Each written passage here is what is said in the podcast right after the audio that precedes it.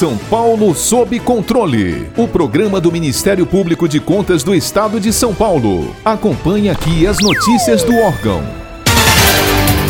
Brasil já vinha de sete exercícios financeiros consecutivos de déficit primário nas contas públicas quando foi surpreendido no começo do ano com a pior pandemia dos últimos 100 anos. E para evitar o colapso do sistema de saúde, foi necessária a imposição de restrições parciais que impactaram diretamente na economia e, consequentemente, na arrecadação de tributos. Diante desse drama, a única alternativa possível foi elevar o patamar da dívida pública para minimizar a consequência econômica decorrente das regras de isolamento social. A Lei Complementar número 173 de 2020 foi uma das medidas importantes nesse contexto, principalmente por prever auxílio financeiro aos estados e municípios que não possuem a prerrogativa de emissão de títulos da dívida. Para falar um pouco mais sobre aspectos relevantes desta lei, o nosso convidado de hoje é mestre em Direito Tributário, doutor em Direito, livre docente em Direito Financeiro e professor de Direito Financeiro da Faculdade de Direito da Universidade de São Paulo, Dr. José Maurício Conte. É uma satisfação muito grande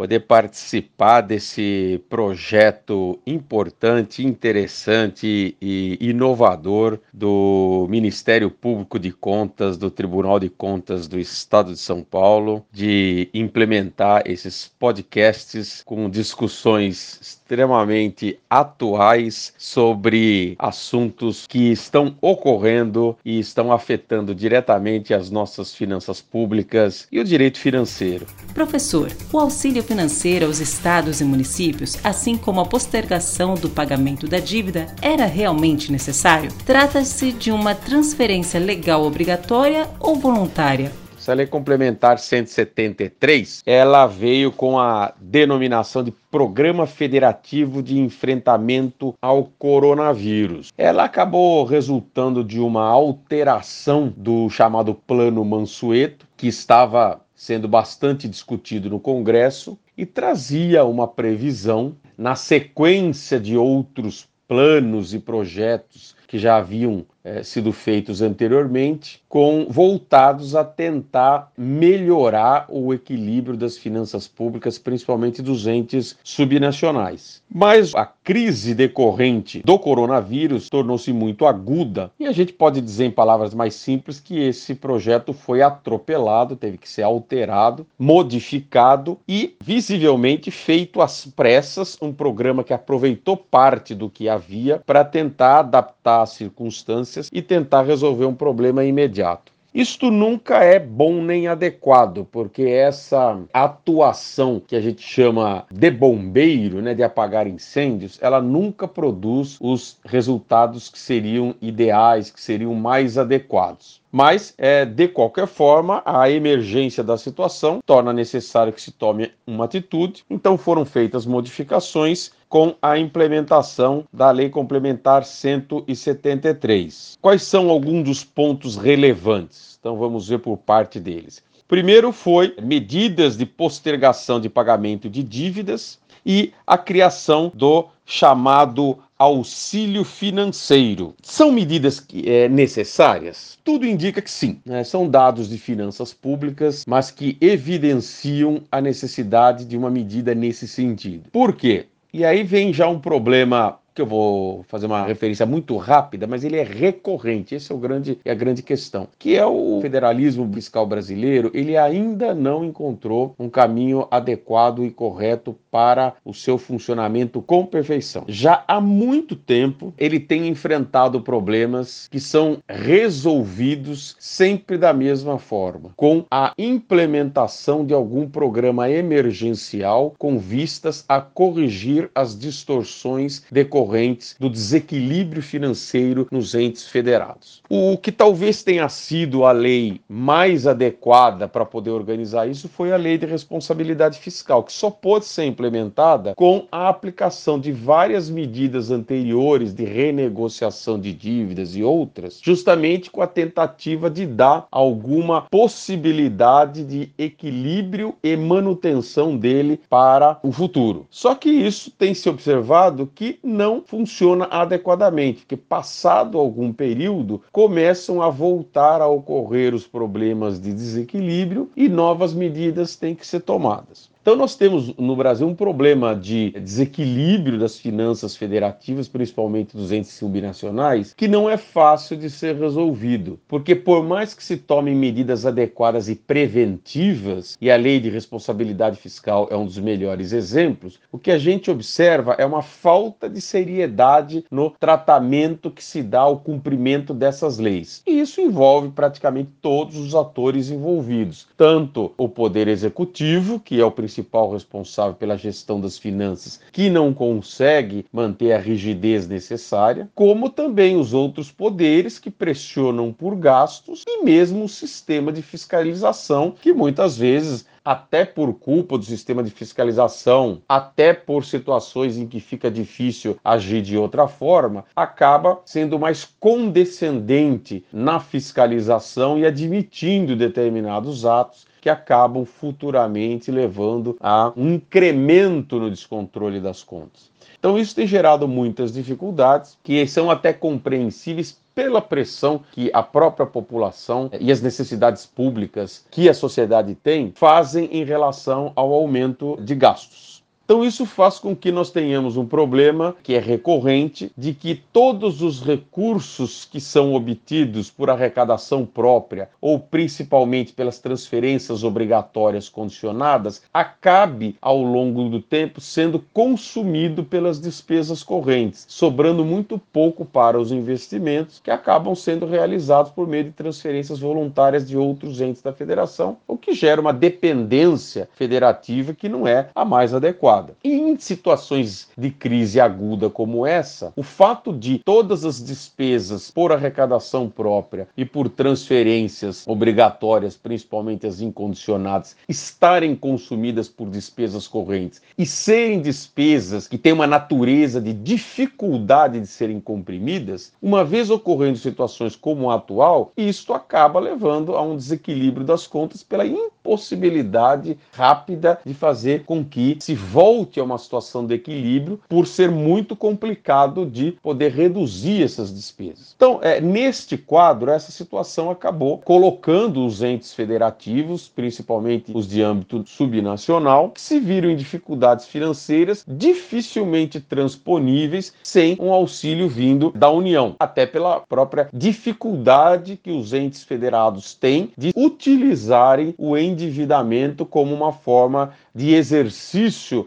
da sua gestão financeira. Então isso fez com que nós podemos reconhecer como uma necessidade de uma flexibilização na questão do pagamento das dívidas e nessa necessidade do auxílio financeiro. É uma pena que medidas como essas sejam tomadas às pressas, porque isto causa problemas como, por exemplo, o fato de ter sido proposto um auxílio financeiro que não observou os regimes jurídicos próprios para os tipos de auxílio financeiro que nós temos, principalmente aqueles das transferências voluntárias e os das transferências obrigatórias. Foi feita uma redação e foram colocadas características nesse auxílio financeiro que não deixaram clara a sua natureza jurídica, se de uma transferência obrigatória ou de uma transferência voluntária. E isso impacta fortemente em várias situações, porque os regimes jurídicos são diferentes. E, entre outras coisas, até para definição da forma e dos órgãos de fiscalização. Da forma como ficou a redação, o que nós observamos é que eles têm características predominantes de uma transferência do tipo obrigatória e incondicionada. Mas isso não é claro, porque existem algumas condicionantes, mas são muito amplas, dificultando reconhecê-las como condições impostas próprias de uma transferência voluntária,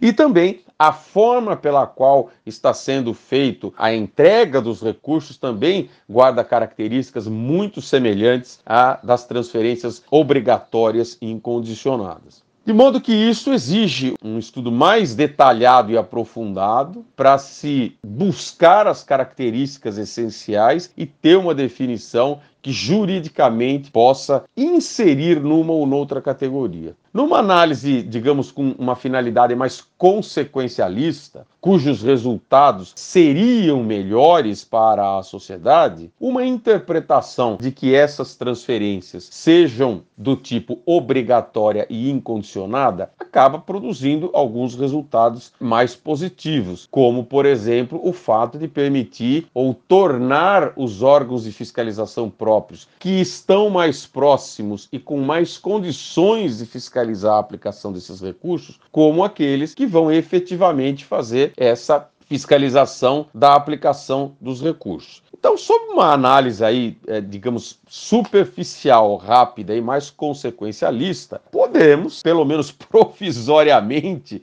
até uma análise mais cuidadosa, entender que tenham sido atribuídas características que permitem reconhecer como sendo o auxílio financeiro uma transferência com características predominantes de uma transferência obrigatória e incondicionada. Esse é um ponto já relevante, mas é uma pena que isso tenha ocorrido porque isso está gerando dúvidas não só sobre esse aspecto, como uma série de outras questões envolvendo formas de tributação e outros detalhes que dependem do regime jurídico que se atribui a esse tipo de transferência. E também seria mais adequado que as transferências pudessem ter sido estabelecidas com condicionantes e com direcionamento mais claro e específico, porque isso sempre facilita a fiscalização e a adequada aplicação dos recursos e também evitar a ocorrência de desvios ou usos indevidos ou inapropriados, até mesmo pela inadequação do uso, dada a excessiva liberdade que se atribua a essas transferências se não houver uma especificação do que fazer esses recursos. Então, não foi um, uma boa maneira de fazer a transferência de recursos, mas atribui-se que isso é devido essencialmente à emergência com a qual o assunto foi tratado. As repercussões sobre os servidores públicos são tratadas especificamente no artigo 8 da Lei Complementar número 173 de 2020, como a impossibilidade de concessão de reajustes de salários até 31 de dezembro de 2021. Professor, a União tem competência constitucional para impor tais restrições no âmbito do regime jurídico dos servidores dos estados e dos municípios? Esse artigo 8 foi um artigo que se voltou mais à tentativa de impor maior rigor na contenção de gastos e atuando principalmente sobre os gastos com pessoal, que é realmente no âmbito dos entes subnacionais, é daqueles gastos que tendem a causar maior descontrole das contas públicas, mas que já vêm sendo tratados adequadamente por legislações anteriores, em especial pela Lei de Responsabilidade Fiscal, que se estivesse sendo cumprida rigorosamente, não teria permitido que houvesse problemas dessa natureza. E, além disso, é muito difícil que repentinamente seja possível impor redução significativa de gastos e despesas com o pessoal sem violar os direitos dos beneficiários, né, dos recebedores desse recurso, dada a rigidez das normas e os direitos adquiridos que os servidores públicos, regra geral, têm em relação aos seus vencimentos, aos seus subsídios. E nesse ponto também houve um certo exagero e um certo apressamento nas medidas. Algumas delas percebe-se que a função foi tentar evitar o crescimento de gastos, mas ao fazer isso, impôs algumas restrições que é, são de duvidosa constitucionalidade, porque o regramento sobre as normas que afetam os servidores públicos de outros entes da federação tem que estar coerentes com a disposição constitucional a respeito disso. Então, nós estamos diante de um federalismo que, como já vimos até pelo item anterior, ele é um federalismo que está bastante relativizado. E isso acaba tendo alguns reflexos nesse ponto específico. Então, por exemplo, nós temos os entes federados com a sua capacidade de administração, de auto-organização. E isso envolve, evidentemente, o regramento a respeito dos seus servidores públicos. Na Constituição, em especial no artigo 169, existem algumas limitações para gastos com pessoal. Está na Constituição, a maior parte delas no texto original da Constituição, não havendo uma ultrapassagem dos limites em relação à autonomia legislativa e administrativa dos entes federados, essas regras constitucionais estão em vigor. A legislação complementar que se seguiu e que regula principalmente isso hoje, que é a Lei de Responsabilidade Fiscal, ela tem também uma série de outras restrições aplicáveis aos entes subnacionais. Sendo uma lei complementar, ela tem que cumprir as funções de leis de caráter nacional e, portanto, com a limitação de estabelecer normas gerais, sem poder exagerar e se imiscuir muito especificamente na autonomia legislativa e administrativa dos entes subnacionais. No entanto, o que nós vimos é que a lei de responsabilidade fiscal muitas vezes chegou em pontos em que este limite parece ter sido ultrapassado. No entanto, isto já foi questionado a lei de responsabilidade fiscal já foi julgada recentemente, tivemos o resultado neste ano de 2020, e com exceção de um ou outro dispositivo, a maior parte permaneceu vigente. Então, o que é que se tem que identificar numa situação como a atual. Havendo norma expedida no âmbito da lei complementar, impondo legislação de caráter nacional, a regra é que não deva se imiscuir em assuntos que possam afetar a autonomia legislativa e administrativa dos entes subnacionais. Considerando o que está na Constituição, que já foi submetido a julgamento e deve ser cumprido, e os questionamentos que foram colocados na Lei de Responsabilidade Fiscal, também já submetidos a julgamento e já decididos, o que vier além disso, a regra interpretativa deve ser restritiva, ou seja, em havendo ultrapassagem desse limite ou um grau de clareza na ultrapassagem desse limite, essa norma não deve ser aceita. Então, há, e é claro que aí tem que ser uma análise absolutamente casuística, porque os dispositivos da Lei Complementar 173 são muitas vezes atendendo a casos bastante específicos, a regra interpretativa tem que ser sempre a mesma. Ou seja, a regra geral a ser seguida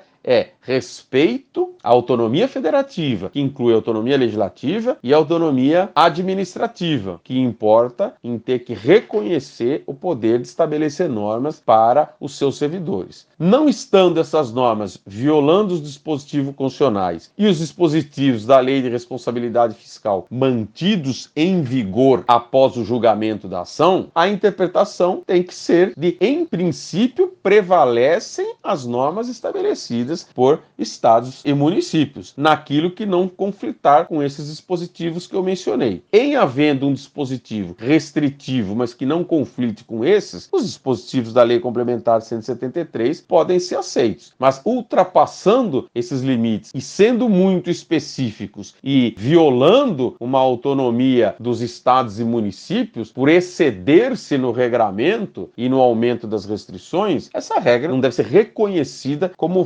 válida e não deve ser incorporada ao ordenamento jurídico. Professor, todas as regras fiscais, especialmente aquelas previstas na Lei de Responsabilidade Fiscal, estão suspensas durante a pandemia ou é preciso fazer alguma distinção? A Lei Complementar 173 é uma lei que foi bastante específica e também ela foi estabelecida para aplicação de uma especificidade material e de uma especificidade temporal. Então, é uma regra cuja interpretação ela tem que ser restritiva a esses aspectos materiais e temporais, de modo que, em regra, prevalece ainda a lei de responsabilidade fiscal. Então, nem todos os dispositivos da lei de responsabilidade fiscal foram alterados para o futuro, ou seja, de forma definitiva, apenas alguns, e aqueles cuja alteração se voltou a uma especificidade material e temporal, elas são válidas enquanto estiverem atendendo a essa especificidade. E nesse ponto, dada a peculiaridade da lei, a circunstância em que ela foi colocada, em que ela está posta e as características da Lei Complementar 173 que estão expostas no seu próprio texto, a sua interpretação tem que ter sempre restrita aos propósitos para a qual ela foi criada e para o período em que ela tem validade. Então, a regra em geral é esta. Infelizmente, o tempo é curto, não convém se estender demais, né, para as pessoas poderem compreender um pouco o assunto sem exagerar demais nas considerações, mas as regras em caráter geral são essas. Para uma análise mais específica, evidentemente que quem puder acessar o texto da lei vai ver que há detalhamentos que precisam de uma análise mais minuciosa. Mas eu acredito que essas considerações vão ser úteis para permitir uma compreensão, ainda que de caráter geral, do conteúdo da Lei Complementar 173. Para ficar por dentro de outras notícias do Ministério Público de Contas de São Paulo, siga-nos nas redes sociais ou acesse o site www.mpc.sp.gov.br.